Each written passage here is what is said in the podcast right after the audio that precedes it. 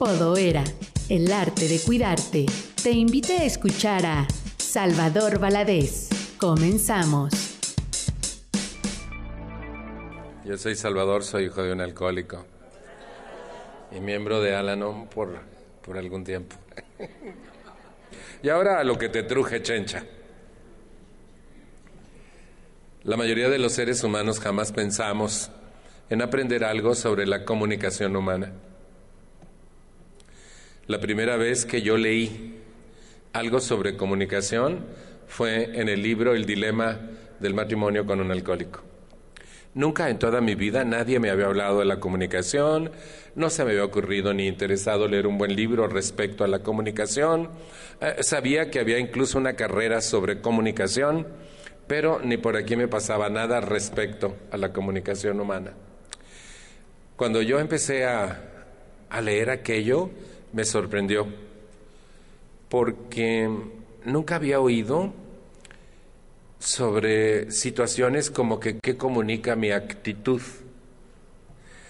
En ese libro hay un capítulo completo sobre la comunicación y así empieza con esta pregunta, ¿qué comunica tu actitud? Y aunque esta tarde le han puesto al tema acciones, voy a distinguirlas, porque una cosa son mis acciones y otra cosa son mis actitudes. Mis acciones es aquello que hago y mis actitudes es la postura que asumo ante las cosas. Pondré un ejemplo. Trabajo, gano dinero, tengo dinero, gasto dinero. Eso es lo que hago con el dinero. Pero ¿cuál es mi actitud ante el dinero? ¿De angustia? ¿De codería? ¿De despilfarro? De, de, desequilibrio. O sea, una cosa es el acto y otra cosa es la actitud. Todavía no he pedido que levanten la mano, señores. Pido prestado bonito y pago feo. Me jineteo las tarjetas de crédito. O sea, ¿qué onda con mi actitud ante el dinero? ¿sí? Una cosa es el acto y otra es la actitud. O por ejemplo, el sepso. ¿Qué es sepso? Fíjense, eh, haces el amor, eres un adulto y haces el amor. Riquísimo. Bueno, bueno, haces el amor, pues. Pero ¿cuál es la actitud? Conflictos de relación, ignorancia total sobre mi sexualidad, sobre mi cuerpo sexuado. Digo cosas como las partes. Y digo, no se llaman partes, se llaman genitales. Ah, hasta les dimos, les dimos las partes nobles. Y yo creo que son las más locas de todas las partes del cuerpo humano. ¿Cómo que nobles? No sé si alguien le, ha dicho las partes nobles a, los genitales. Y entonces dices, wow, la actitud ante la sexualidad es de tabú, de desconocimiento, de no hablemos de esto. Entonces, hacemos el amor y preservamos la especie, pero la actitud es totalmente distinta. Me acuerdo en el primer plan detallado para progresar que tuvimos, había un capítulo para actitudes.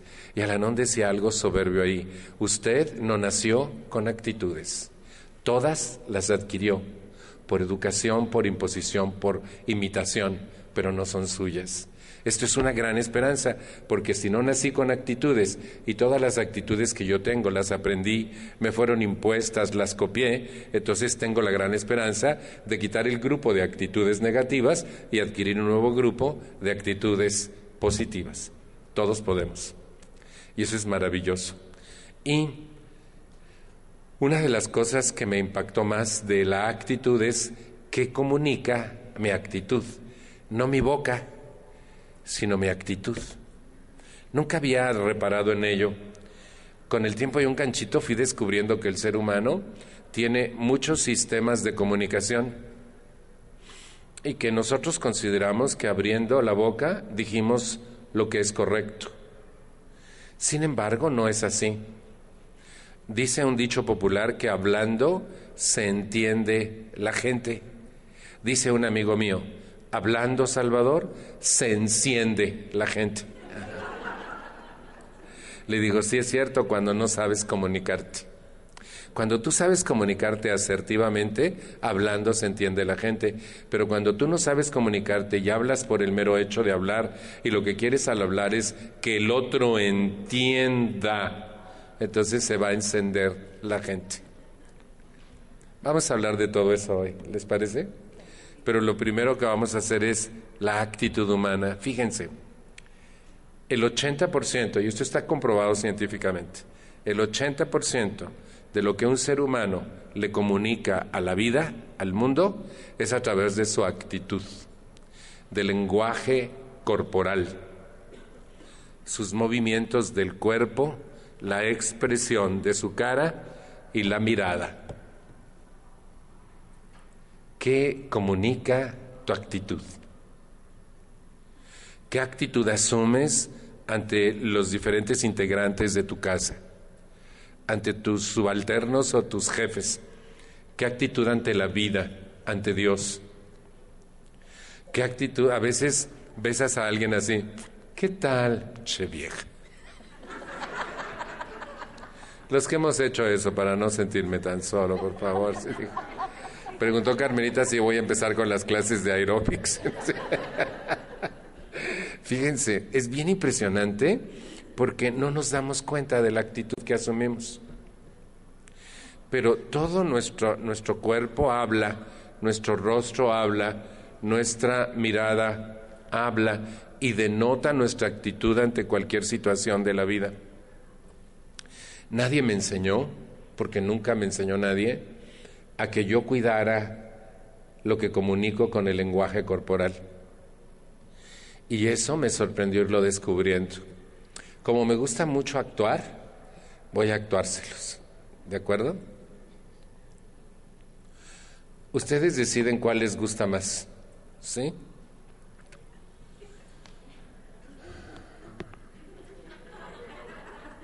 ¿La primera o la segunda? ¿La primera dijo algo?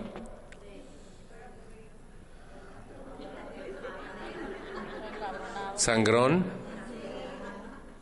despreciativo, distante, arrogante, una cara y no dije nada.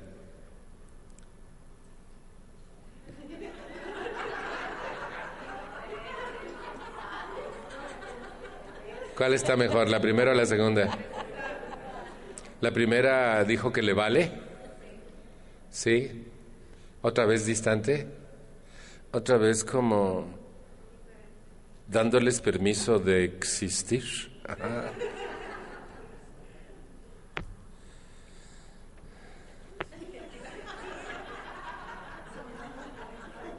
¿Cuál les gusta más, la primera o la segunda? La primera dijo que estoy encabronado. Ajá. Y no dije nada. Por eso me gusta mucho el chiste que les contesta mañana. Le preguntaron al Señor, ¿y usted cómo está? Y él dijo, bien, pues avísele a su cara porque ella no se ha enterado. Ahí les va otra.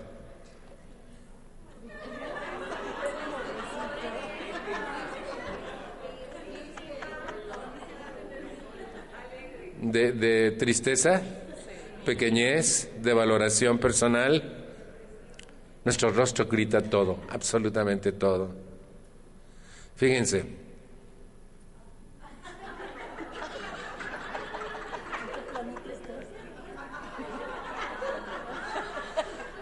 Ausente, lejos, medio bruto. Sin hablar, un solo rostro, dice mil cosas. Imagínate a los que viven contigo, que te ven la cara todo el día y que tu cara cambia según estado anímico, según pensamiento jodido o glorioso, tu cara lo refleja. Tu mirada. Ahí van las miradas, ¿eh?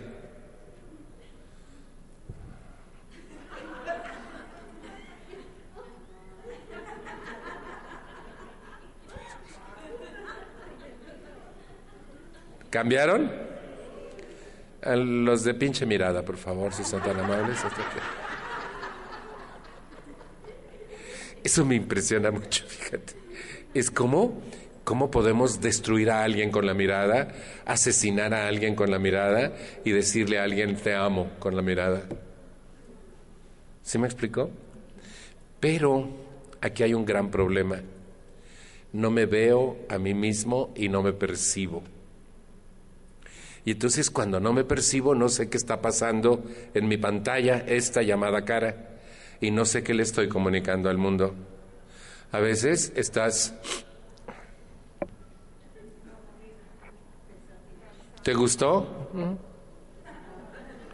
¿Te gustó? No es cierto, estás mintiendo. La expresión de tu rostro dice que estás hiper aburrido. ¿sí?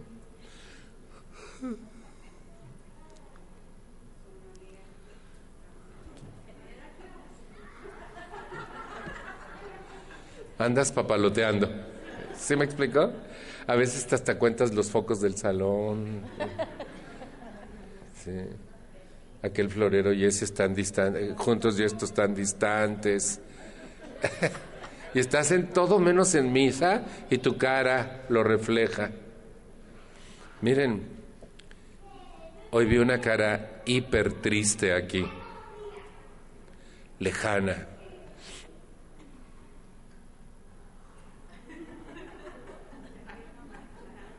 Ausente. No sé qué le pasa, pero sí sé qué le pasa. ¿Sí me explicó? No sé por qué la tiene así, pero sí sé que le está pasando algo. Y su cara me lo está diciendo. Hay una tristeza profunda, hay un dolor, una lejanía, una ausencia, su sola expresión del rostro. ¿Han visto caminar a un piloto de avión?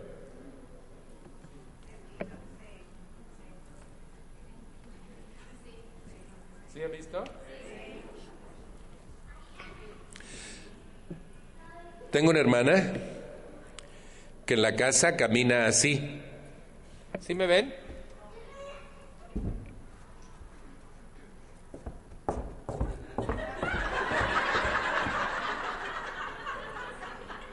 Y en la calle camina así.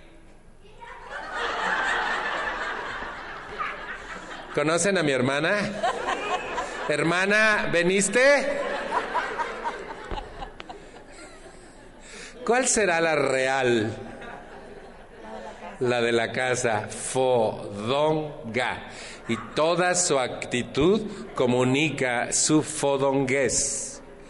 Conocen gente que está hiper bien arreglada, pero el tocador o el baño es una asco de pinturas, de polvos, de eh, Kleenex, de eh, algodón, todo tirado, pero ella está guau.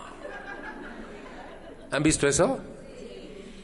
Eso me habla de la persona. Nosotros comunicamos más con nuestro lenguaje corporal, con nuestra manera de vivir que con nuestra manera de hablar.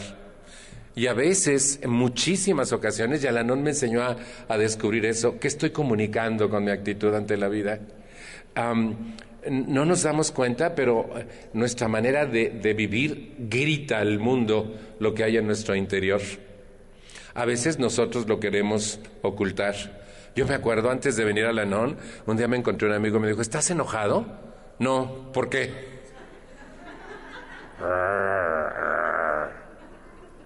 Y no estaba enojado, pero yo tenía la cara de enojado de manera permanente. O sea que sí estaba, pero negaba estar, pero estaba, ya estaba encabronado porque ¿qué te importa si estoy enojado o no estoy enojado? ¿Eh? ¿Conocen a alguien que permanece impávido? me acuerdo en el cine, quiero llorar con la película, pero no voy a llorar porque me va a ver todo el mundo.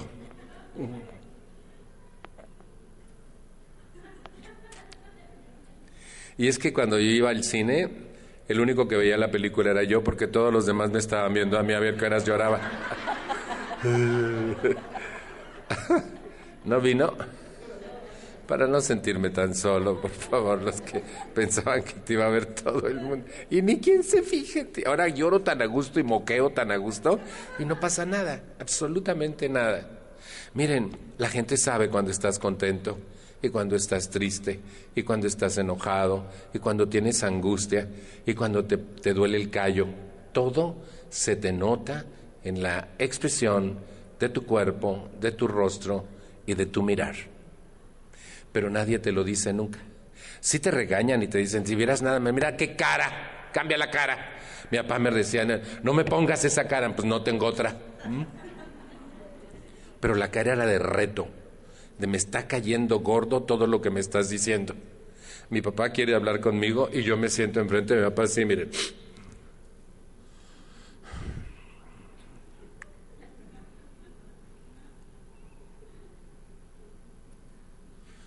Y dice, hijo, contéstame. ¿Para qué? De todas maneras te enojas. Al rato mi papá dice, hijo, no me pongas esa cara. Pues no tengo otra. A ver, ¿cómo le hago? Mi papá se va a desquiciar y yo sé que con mi cara se va a desquiciar. Los jetones, por favor, para no sentirme tan solo. Si son tan amables.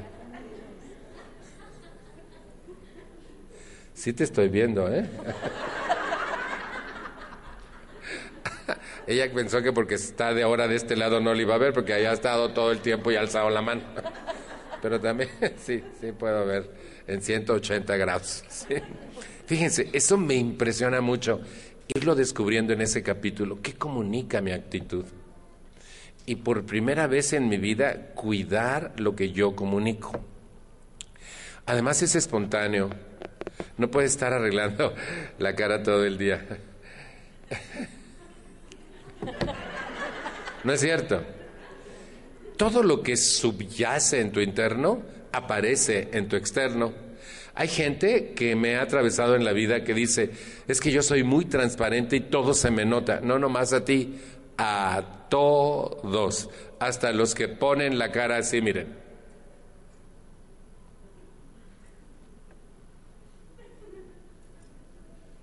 Siempre que yo hablo ante un auditorio hay alguien así. Yo hago reír a todo el mundo y esa persona.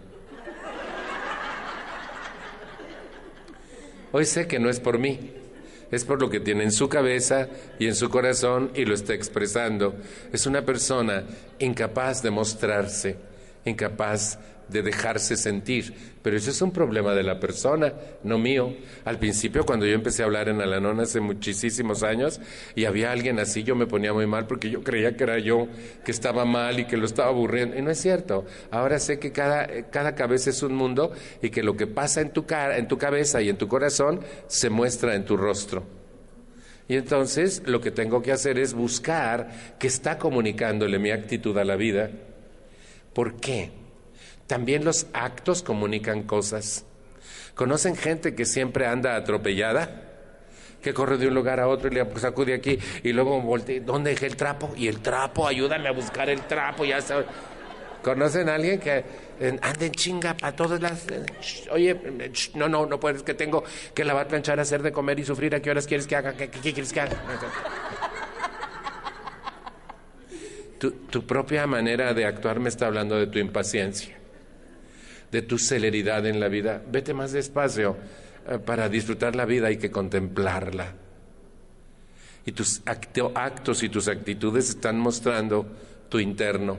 Saben que nadie me enseñó eso hasta que vine a la nona y digo, wow, sí es cierto. A veces la tristeza es tan profunda, a veces la celeridad es tan terrible, a veces lo que quieres es engañarte a ti mismo de que todo está bien y entonces todo pareces una sonaja y te cansas y a la mera hora terminas deprimido. No sé si les ha pasado, pero finalmente es todo lo que subyace en tu interno, sale a tu externo a través de tus actos y tus actitudes. Miren, pregunto en mi casa, ¿no saben quién dejaría este plumero aquí? Fíjense, la persona con la que vivo hace qué hacer y deja todos los trapos y los plumeros con los que hizo que hacer donde esté el que ya está todo limpio pero todo tirado pues y no se le ocurre levantar las cosas y ponerlas en su lugar. Como yo soy quisquilloso los quisquillosos por favor.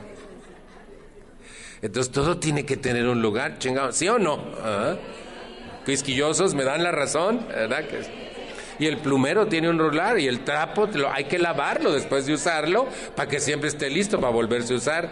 Pero de pronto yo tomo ese trapo y dice, ese no lo uses, no lo he lavado.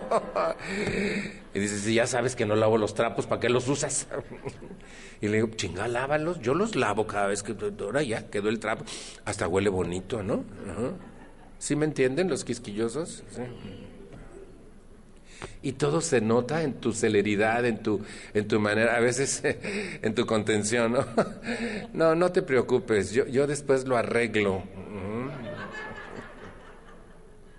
Los que después arreglan todo, por favor, si Y se nota. Si vives en lo cotidiano con alguien, todo eso va a salir. ¿Estás enojado? No. ¿Por qué? Y entonces hay una incongruencia entre lo que comunica mi boca y lo que comunica mi rostro. ¿Queda? ¿Puedo ver esas incongruencias? ¿Puedo ver que mi actitud toda le grita al mundo mi estado interior? ¿Puedo cambiar eso? ¿Puedo empezar a trabajarlo? Cuando yo descubrí eso, empecé a trabajar con mis actitudes. ¿Por qué? Está saliendo todo lo que hay adentro. Mi dolor y mi angustia y mi rabia y mi desesperación se nota. Si yo trabajo con el programa y empiezo a tranquilizarme, también se va a notar. Porque miren, también se nota la alegría de vivir. También se nota el entusiasmo. También se nota el amor también se nota la intención con la que haces las cosas. A veces tú ves gente que presta mucho servicio, pero su intención es ulterior y se nota. Y a veces ves gente que discretamente hace todo, calladita y por amor a la hermandad, y también se nota. Compañeras, en el distrito ¿Se notó? Todo se nota. En la casa, en la vida, en el grupo. ¿Qué tengo que hacer? Descubrir qué comunican mis acciones y mis actitudes. Y fíjense, actitudes ante. ¿Vemos algunas de las actitudes más corrientes del ser humano? Voy a tocar las más importantes. Tu familia, ¿Qué le comunicas con tus actitudes a tu familia? Fue mi primera pregunta. ¿Saben que los puse en una pantalla frente a mí? No para verlos a ellos, sino para verme a mí en función de ellos. Y empezaron las preguntas. ¿Los presiono? ¿Los persigo? ¿Los abrazo?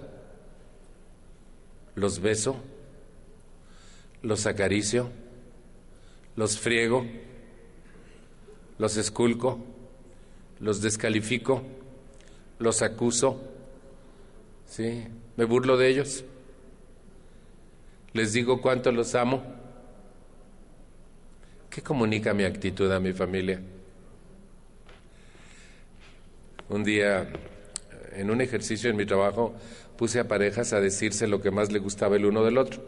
Media hora cada pareja viéndose a los ojos, 15 minutos ella le diría a él qué más le gusta de él y viceversa.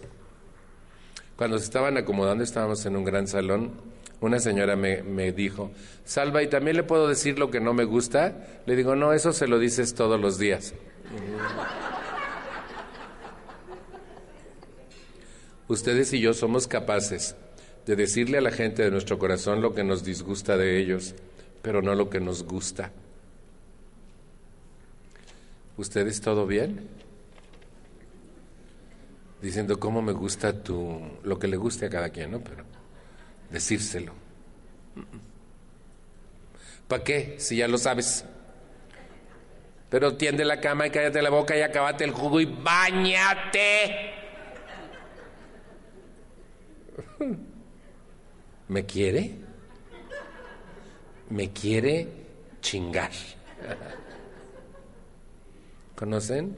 La desesperación se nota en la actitud, en los gritos matutinos de mi mamá. Todo eso se nota y finalmente nadie cuida lo que dice y grita la actitud humana y los actos. Alanón me enseñó a cuidar eso. Me enseñó a cuidar cómo me dirijo a ellos, y los tonos de voz que uso con ellos. Me enseñó a cuidar, eh, sí les he platicado que yo descubrí muy rápido que cuando abría la boca en mi casa echaba sapos y culebras. Y que entonces tomé una decisión. Si son sapos y culebras, cierro la boca. Si son flores, abro la boca. Miren qué trabajo me costó eso, porque finalmente yo decía cosas muy puntuales que dañaban, que exhibían, que descobijaban, que fregaban. Y entonces decidí no seguir haciendo eso y cambiar mi actitud ante mi familia. ¿Queda la idea? Ellos cambiaron conmigo y es cuestión de ley de causa y efecto. Trata bien a alguien, responde. Trata mal a alguien, responde. Persigue a alguien, chingalo. Escucha el tono de tu voz, me enseñó Alanón. Escucha el tono de tu voz. ¿Ustedes escuchan sus tonos de voz? Ojalá pudiéramos hacerlo. Él solo por hoy dice, solo por hoy me vestiré adecuadamente, hablaré con acentos modulados. ¿Se acuerdan? Hablaré con acentos modulados. Bueno, con acentos modulados. ¿Qué? Que estoy modulando. Pues no te oigo, güey. Fíjense, a veces no solo los gritos, sino... miren, hay una señora que sabe que estoy sordo del oído derecho y me habla así. Y entonces fíjese, Salva, que esto, que aquello. Y yo tengo ganas de veras a veces de irme a la yugular, matarla, para ver si le sale más fuerte la voz a la vieja.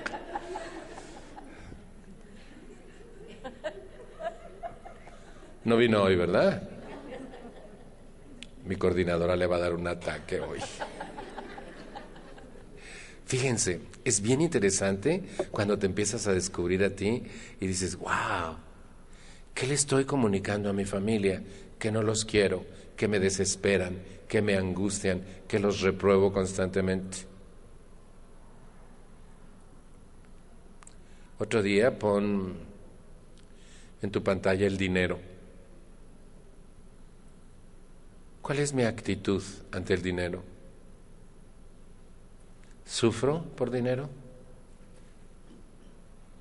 ¿Peleo por dinero? ¿Envidio el dinero de otros? ¿Tengo conflictos de relación por el dinero? ¿Siempre me hace falta? ¿Gasto de más? ¿Despilfarro? ¿Ahorro? Hago presupuestos, invierto, dono, jineteo las tarjetas, me ahorco con las tarjetas de crédito. ¿Cuál es mi actitud ante el dinero? Mi actitud está diciendo algo. Yo descubrí en Alanón, yo crecí en un hogar terriblemente pobre por el alcoholismo. Mi papá se tomaba toda la quincena en licor y yo fui un niño con hambre, hambre de no tener que comer. Mi mamá mendigaba tortillas duras con las vecinas, las tostaba, les ponía suspiros de frijoles y nos las daba con té de canela endulzado con piloncillo, que era lo más barato. Por cierto, el piloncillo en Sonora se llama distinto que en México. Lamento mucho no tener poder decírselos aquí porque pues estamos en el público, ¿verdad? ¿Sí saben cómo se llama en Sonora? Panocha. Es riquísimo el piloncillo en Sonora. Hasta tienen coyotas rellenas de panocha. Yo no tengo la culpa, digo yo, eso es de Sonora, digo. Bueno, después de haber dicho estas cosas terribles.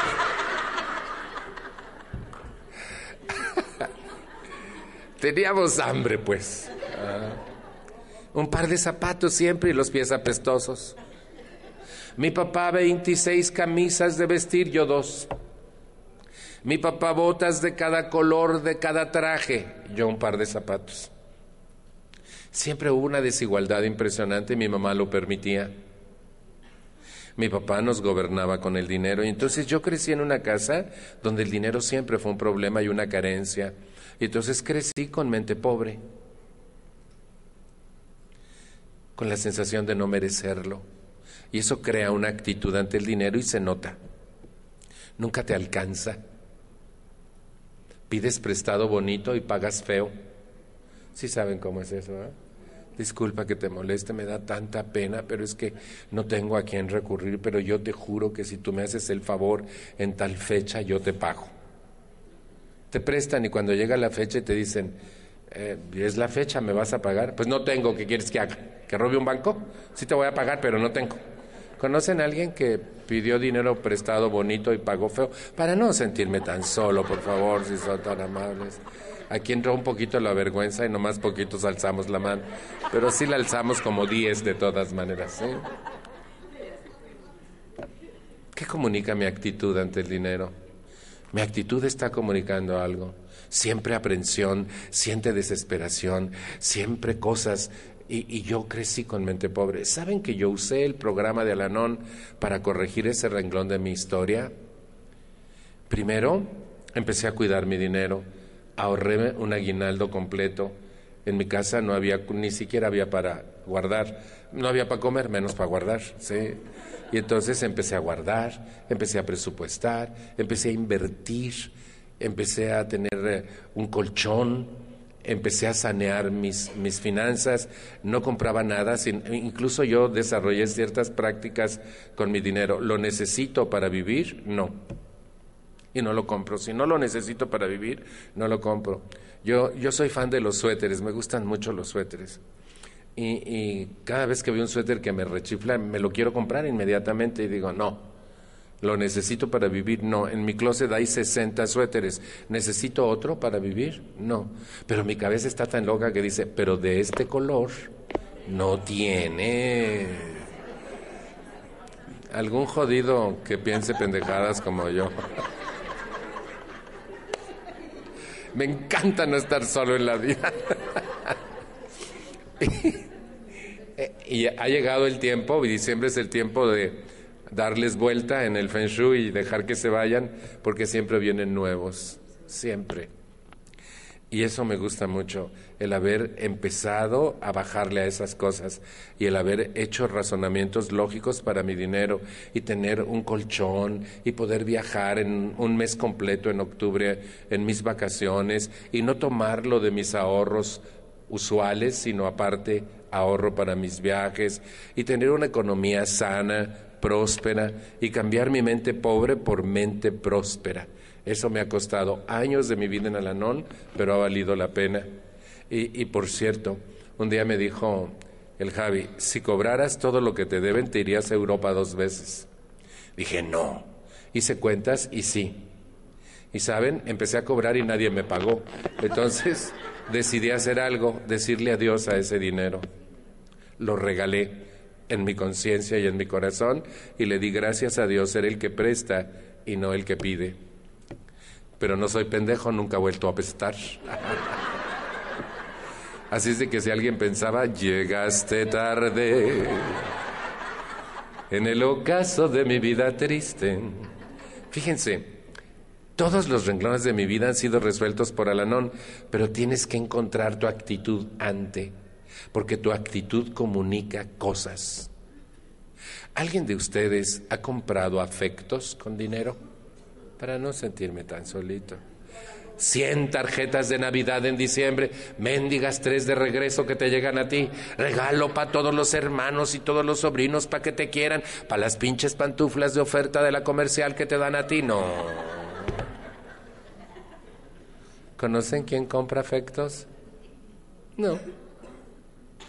No más, yo hago una cena de Navidad riquísima, yo guiso, bacalao, por cierto, lomo a la naranja, y viene mucha gente a mi mesa. Y gente de varios países llega a mi mesa en Navidad. Y tengo un árbol precioso que gira, y debajo de mi árbol hay un regalo para cada persona que viene a mi casa pero no para presumir, no para comprar afectos, sino por amor. Y los voy juntando durante el, ah, esto va a ser para un regalo, esto va a ser, este libro me gusta, va a ser un regalo. Un día a todos les di un libro de Anthony de Melo que se llama El canto del pájaro, que es extraordinario y a todos se los regalé. Y, hasta el que llega en ese momento que no estaba anunciado, hay un regalo para esa persona en mi árbol. Y eso me gusta muchísimo, pero no para comprar afectos, sino por gratitud, por afecto, por amistad. ¿Sí me explico? Y eso me re que te chifla. Y me encanta. Por eso cuando alguien me da algo, lo acepto con un gozo extraordinario, porque yo sé el gozo de dar. ¿Explico? Y eso me encanta. Pero no por comprar nada, sino porque tienes ganas de darle al otro. ¿Cierto o no? Y eso vale la pena. Pero cambia totalmente. Y entonces mi actitud ante el dinero cambió. Fíjense, todo mundo se queja. El chofer que me llevó al aeropuerto, Antier, dijo, no, todo está mal este año, señor.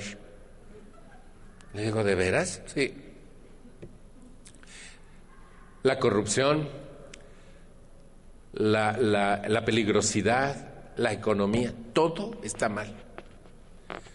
Y lo escucho y se queja de absolutamente todo. Y yo digo, chispas, y yo que estoy re bien. Yo, yo acabo de trabajar esta semana en, en Tijuana, hice dos talleres en Tijuana y gané muchísimo dinero. Muy buen dinero como para vivir todo un mes y me sobra para el otro. Y digo, y el Señor se está quejando y yo estoy bollante en mi economía porque lo que hago es de mucha calidad y la gente lo, lo quiere y entonces yo lo hago y me va bien. Pero eso es mi esfuerzo, mi aprendizaje, mi conocimiento, mi capacidad, que todo ha sido mejorado gracias al programa de Alanón y que mi actitud ha mejorado, porque antes sentía pues que, ¿y si no les gusta? ¿Y si no me llaman? Y, y podré. No, no voy a poder. Sí podré. No, no puedo. ¿Y si se no? ¿Conocen a alguien que no cree en sí mismo y entonces empieza a dudar de que a lo mejor y luego con tanta competición. Aquí todo bien, ¿verdad? Con ustedes y su actitud. Y puedo. Y la gente me dice, eres pepsicólogo, ¿verdad? No. ¿Terapeuta? No. ¿Qué estudiates? La primaria. Yo estudié hasta sexto año de primaria y sé hacer muchas cosas y muy bien hechas. ¿Qué ha sido? El programa me ha capacitado para estudiar y para ser un estudiante nato. Y eso me gusta mucho. Y mi actitud ante la vida ha cambiado. Yo sé que soy capaz de un montón de cosas y buenas cosas. Y entonces vale la pena lo que yo hago. Miren, hay gente que está en mi trabajo, pagó para estar conmigo y dice, no sé ni de qué se va a tratar, pero si eres tú, es garantía. Y digo, ah, cabrón, soy garantía. Sellado de garantía. ¿ah? Está bien. Y tu actitud cambia ante tu trabajo y ante la vida. Y le puedes ayudar a un montón de gente. Un día me dijo una señora, ¿sabes qué me admira de ti? Que tengas tantos autores en la cabeza. ¿Cómo le haces? Pues los leo pero es que yo lo no se me pegan. Le digo, no, pues es que no los aplicas, pero yo sí aplico el conocimiento y se te queda para siempre. Eso vale la pena, y vale mucho la pena, pero mientras pienses que, pues, y a lo mejor y, y se enoja y si no puedo y sí. ¿Conocen a alguien que siempre está, piensa y piensa que no va a poder? No vino hoy, ¿verdad? Así vinieron. ¿Y qué creen que sí pueden? Yo pude, tú puedes. Todos podemos. El chiste es que crea en mí, que cambie mi actitud, para que mi actitud también a mí me comunica cosas, mi actitud. Entonces que yo me la crea. Eso vale la pena. Otro día pone en tu pantalla tu puerco. Digo, no, tu cuerpo.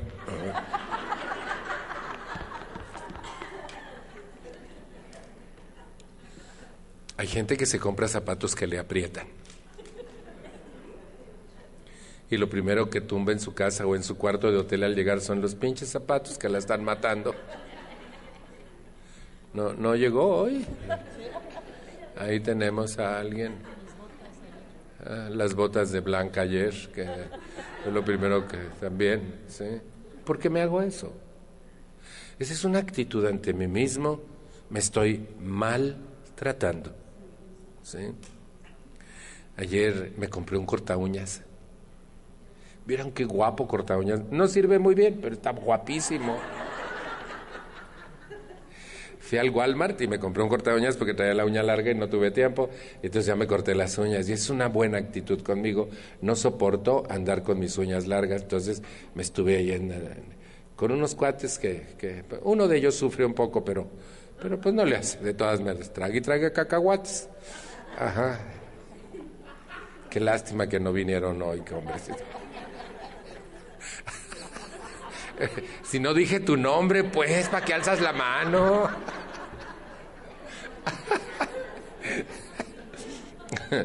Pero miren qué suave, nos echamos una catarsis impresionante y yo arreglándome mis uñas para estar bien. Pero, pero mi actitud ante mí cambió. Ayer les platicaba que perdí cuatro molares por negligencia y que me llevé al dentista por primera vez. Acabo de terminar un tratamiento dental, por cierto, completito. Y eso me gusta mucho, siempre estarme cuidando, siempre estar viendo qué necesito. Traigo mi jabón especial, no uso el del hotel porque me da cosquillas, me da comezón más bien. Entonces traigo mi jabón desde México y ahí está en el baño mi jaboncito y tengo mi jabón de la cara, ya saben, ¿no? Cuando digo que los productos que digo que uso, la gente está más interesada en el producto que en la plática. Por eso hoy no voy a decir. Pero ¿saben que eso es maravilloso? Cambia tu actitud ante tu propio cuerpo. Ah, hoy, hoy, le decía a un amigo que se ve sensacional y le toqué, no tiene panza. A veces me da una envidia. Hoy me diste envidia, ¿qué quieres que haga? ¿Sí? Y saben que es maravilloso porque veo cómo se cuida. Yo he visto la transformación de ese mi amigo y de ser un hombre eh, neurótico, gritón, se ha convertido en un ser sensacional con este programa. Y cuando yo lo miro y como platicamos mucho cosas nuestras, es, es sensacional encontrarnos y ver cómo ha cambiado su actitud ante sí mismo. Y eso es maravilloso. No ante los demás. Los demás los puedes engañar, pero a ti no. Y entonces eso vale la pena. Fíjense, otro día pongan en su pantalla mi relación pareja. Y háganse una pregunta inmediata. ¿Me gustaría tener como pareja a alguien como yo? Vi que todo el mundo sonrió con beneplácito y dijo, mm, mm, mm, ¿me gustaría? ¿Cuál es mi actitud como pareja? ¿Es de apertura? ¿Soy parejo con mi pareja? ¿Soy feliz a su lado? tenemos detalles constantes, cuido la relación, hay buena comunicación y, es aquello como que, wow, esto no sabe a jugo de tomate. No que ya no siento nada al hacerlo contigo. Guácatelo. Fíjense, ahí estás. Te maltrata, no te habla, no hay sexo, no hay nada. Y todavía dudas, ¿qué haré? Se te va a echar a perder, mi amor, deja eso que no funciona y consíguete a alguien con quien sí funciones, pero ya, hoy. ¿eh? Le dije a aquellas personas de Piñícuar, aquí todo bien, ¿verdad? ¿Me estás oyendo? ¿Me estás oyendo? No me acuerdo qué más dice, pero así dice. Ah, inútil. Fíjense, ¿por qué insisto en una relación que no progresa o no funciona? Eso está comunicando una actitud. Ya, ya Alejandra nos hizo favor de descobijarnos con eso hace rato, ¿sí? ¿Algún descobijadillo con la cuestión pareja que Alejandra habló? Entonces, ¿qué estoy haciendo ahí? ¿Por qué permito cosas que no deben ser permitidas? ¿Por qué, por qué me autosacrifico en una relación que no progresa? ¿Qué tengo en mi cabeza? Yo, yo merezco las buenas relaciones. ¿Cómo soy con mi pareja? Dijo alguien, ahora no puede nada, está muy enfermo, pero fue muy buena pareja. Y yo digo, vale, wow, ahí hay ternura, hay algo que Walter Rizzo llama ágape, ternura, cuidado, entrega, cuando ya se vivió todo lo demás. Está bueno, ¿sí me explicó? Pero por convicción y por amor. Y eso vale la pena. ¿Cómo ando de mi actitud pareja?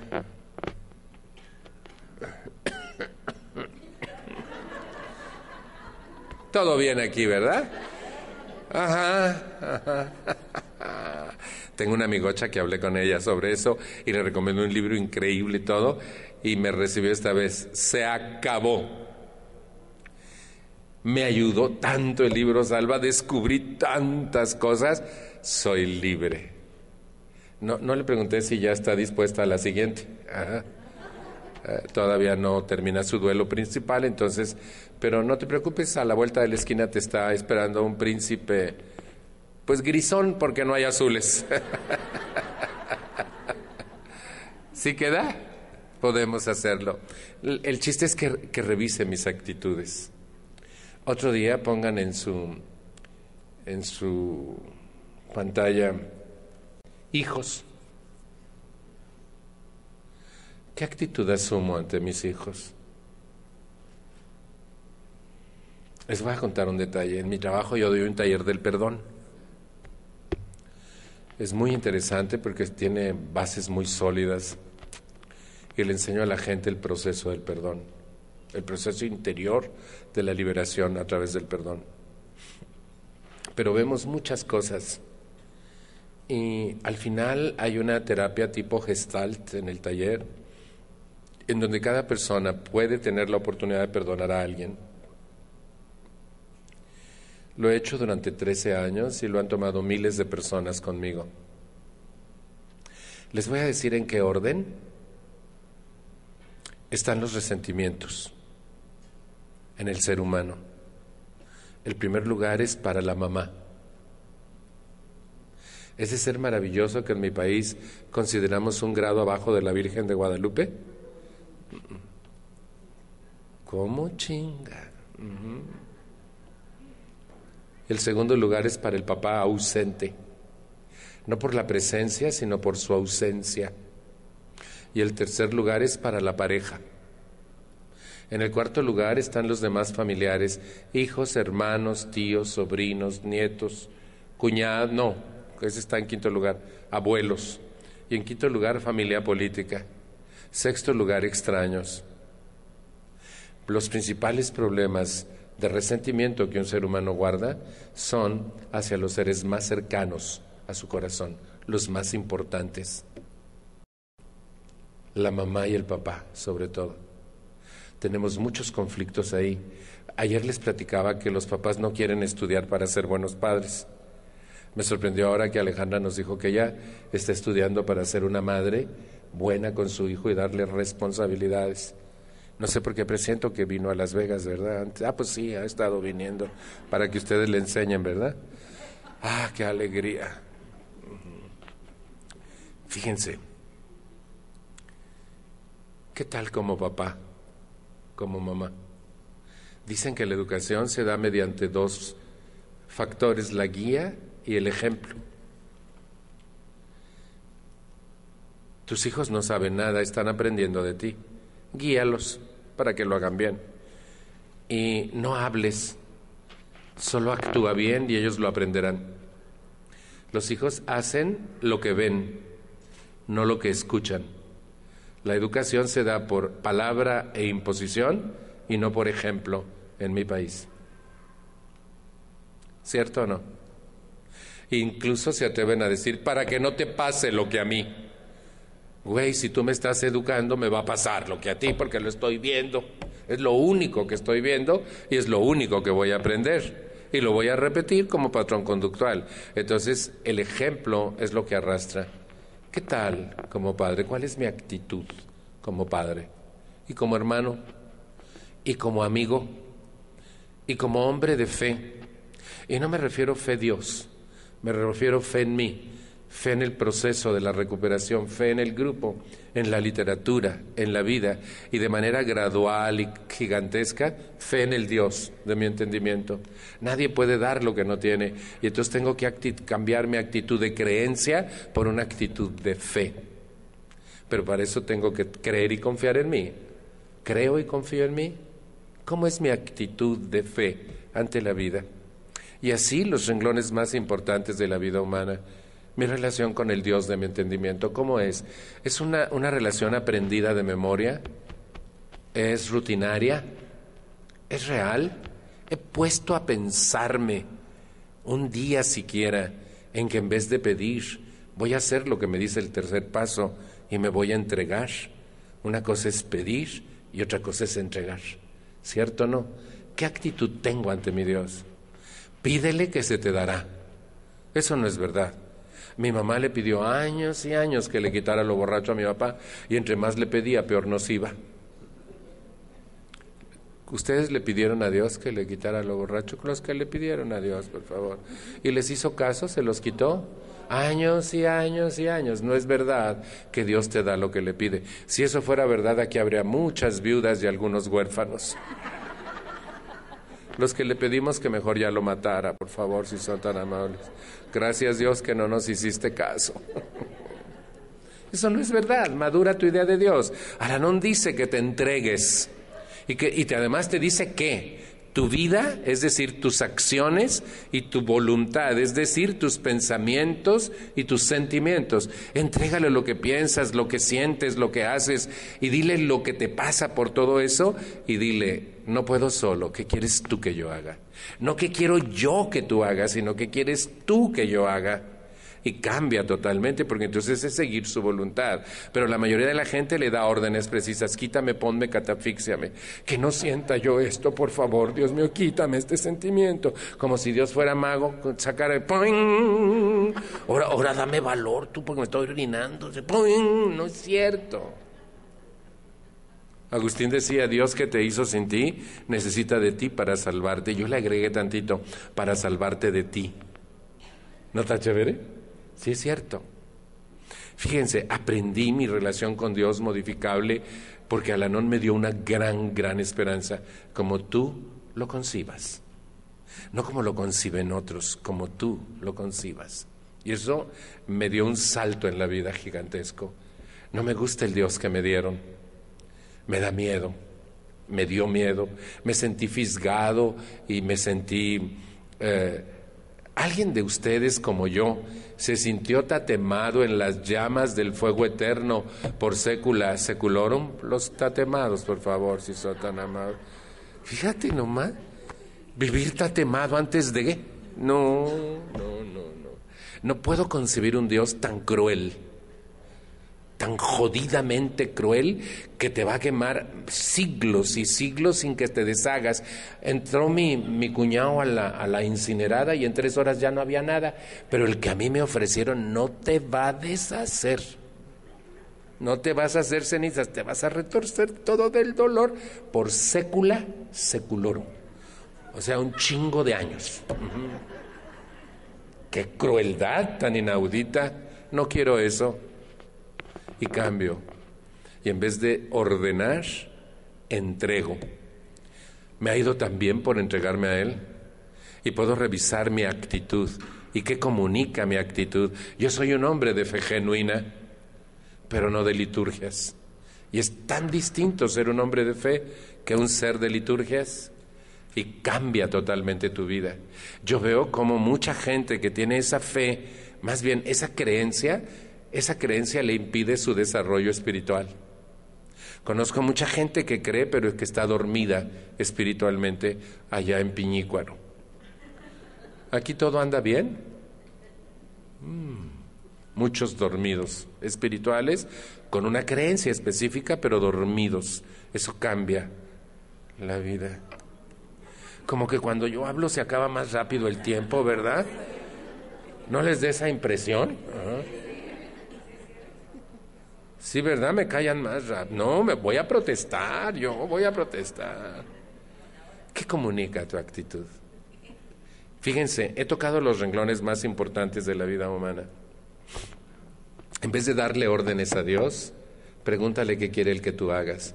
En vez de decirle, mira, que deje de beber este, y este que pase de año anda burro, y este que se alivie, está enfermo, no te lo vas a llevar. Y esta hermana que deje en paz a mi mamá, la jode mucho. Y mi hermano no tiene trabajo, que consiga trabajo. Y este amigo anda jodido, que acepte el programa de la non, ya se le pasa el mensaje. Y mi suegra ya está muy malita, esta ya te la puedes llevar. Para mí no te pido nada. ¿Conocen a alguien que le da órdenes precisas a Dios de lo que queremos que él haga y después le mentimos diciéndole, hágase tu voluntad y no la mía.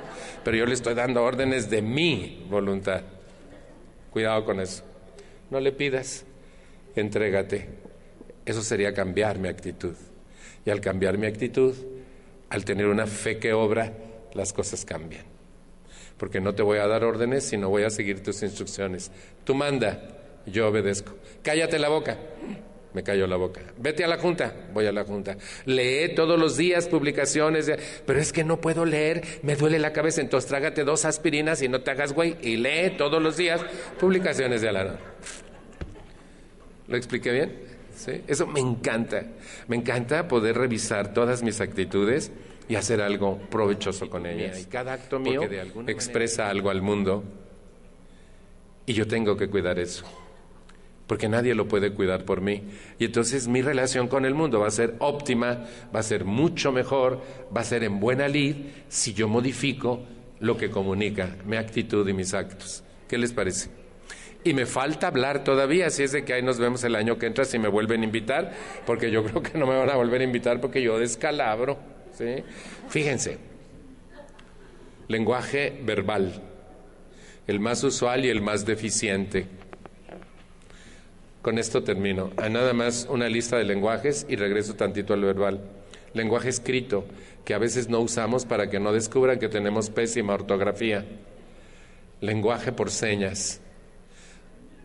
En todos los aeropuertos hay lenguaje por señas y en los portaaviones. En mi pueblo hay una iglesia donde los sacerdotes aprendieron el lenguaje de los sordomudos y les dan misa todos los domingos a las 11 de la mañana por señas. Si tú pasas por ahí a las 12 cuando ellos salen de misa, es un escándalo. No oyes nada, pero tienen escándalo. Mm. Es formidable. Fíjense, y nosotros en lo cotidiano usamos señas siempre. Un montón. Y lo hacemos por señas. Un montón. Fíjense, lenguaje por signos. Perdón, el baño, fondo a la derecha y no hay un signo, no sabes dónde entrar. Pero si en una puerta hay un abanico y en otra una pipa, ya sabes a dónde entrar. Y los signos son orientadores. Vas en la carretera y hay una, una, flecha que dice que para allá y te preparas para dar vuelta a la derecha, porque la flecha te está orientando en lenguaje por signos. Hay un lenguaje que se llama tecnológico. Yo todavía tomo mi teléfono y cuando mando un mensaje estoy al pendiente por dónde se van las letras para ver cómo llegan al otro lado, pues. Es una maravilla, una verdadera maravilla.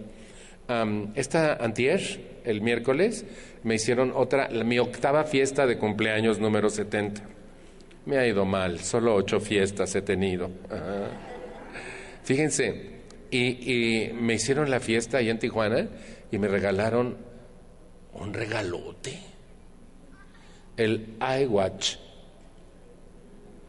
ese reloj a quien le puedes hablar, casi como 007, o sea, si antes les hablo yo, oigan ustedes, sí.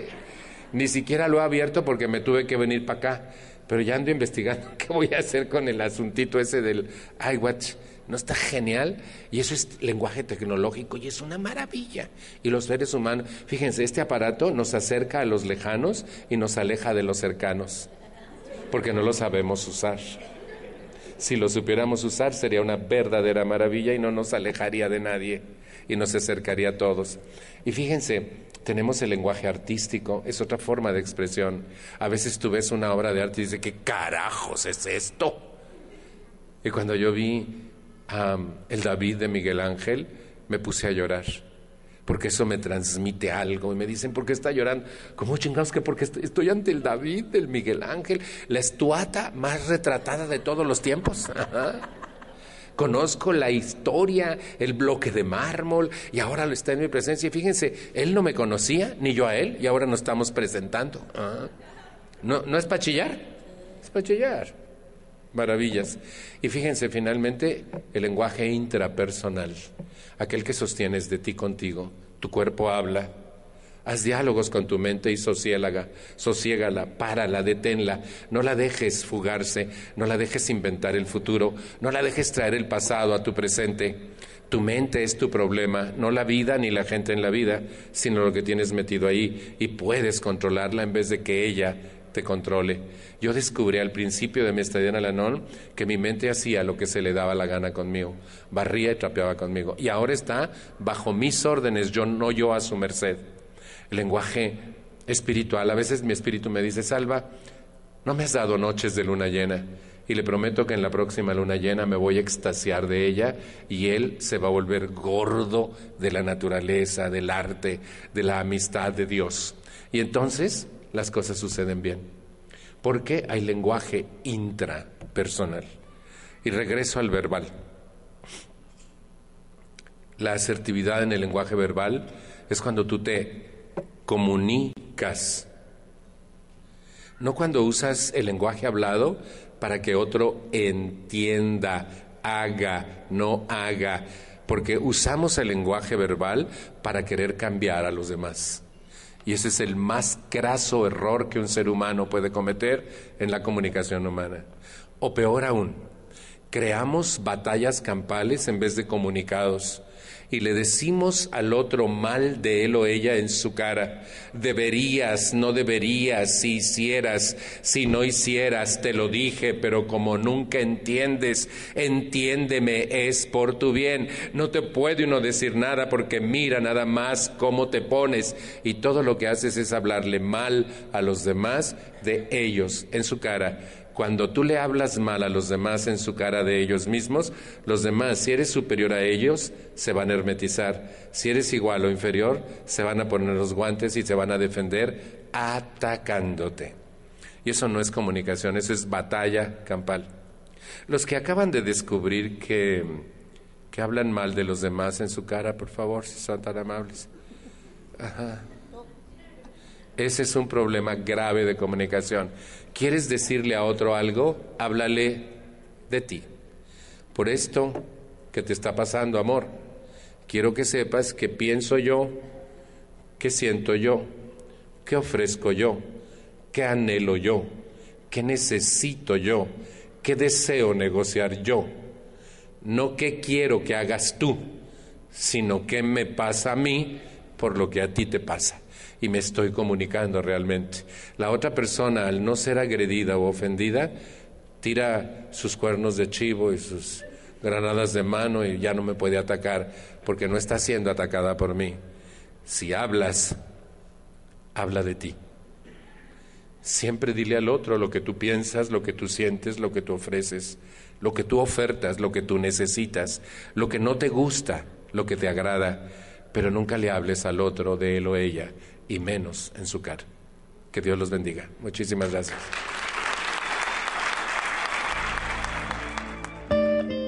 Escuchaste a Salvador Valadez. La familia Podoera agradece tu visita. Recuerda seguirnos en nuestras redes sociales. Nos encuentras en Facebook, YouTube, Instagram.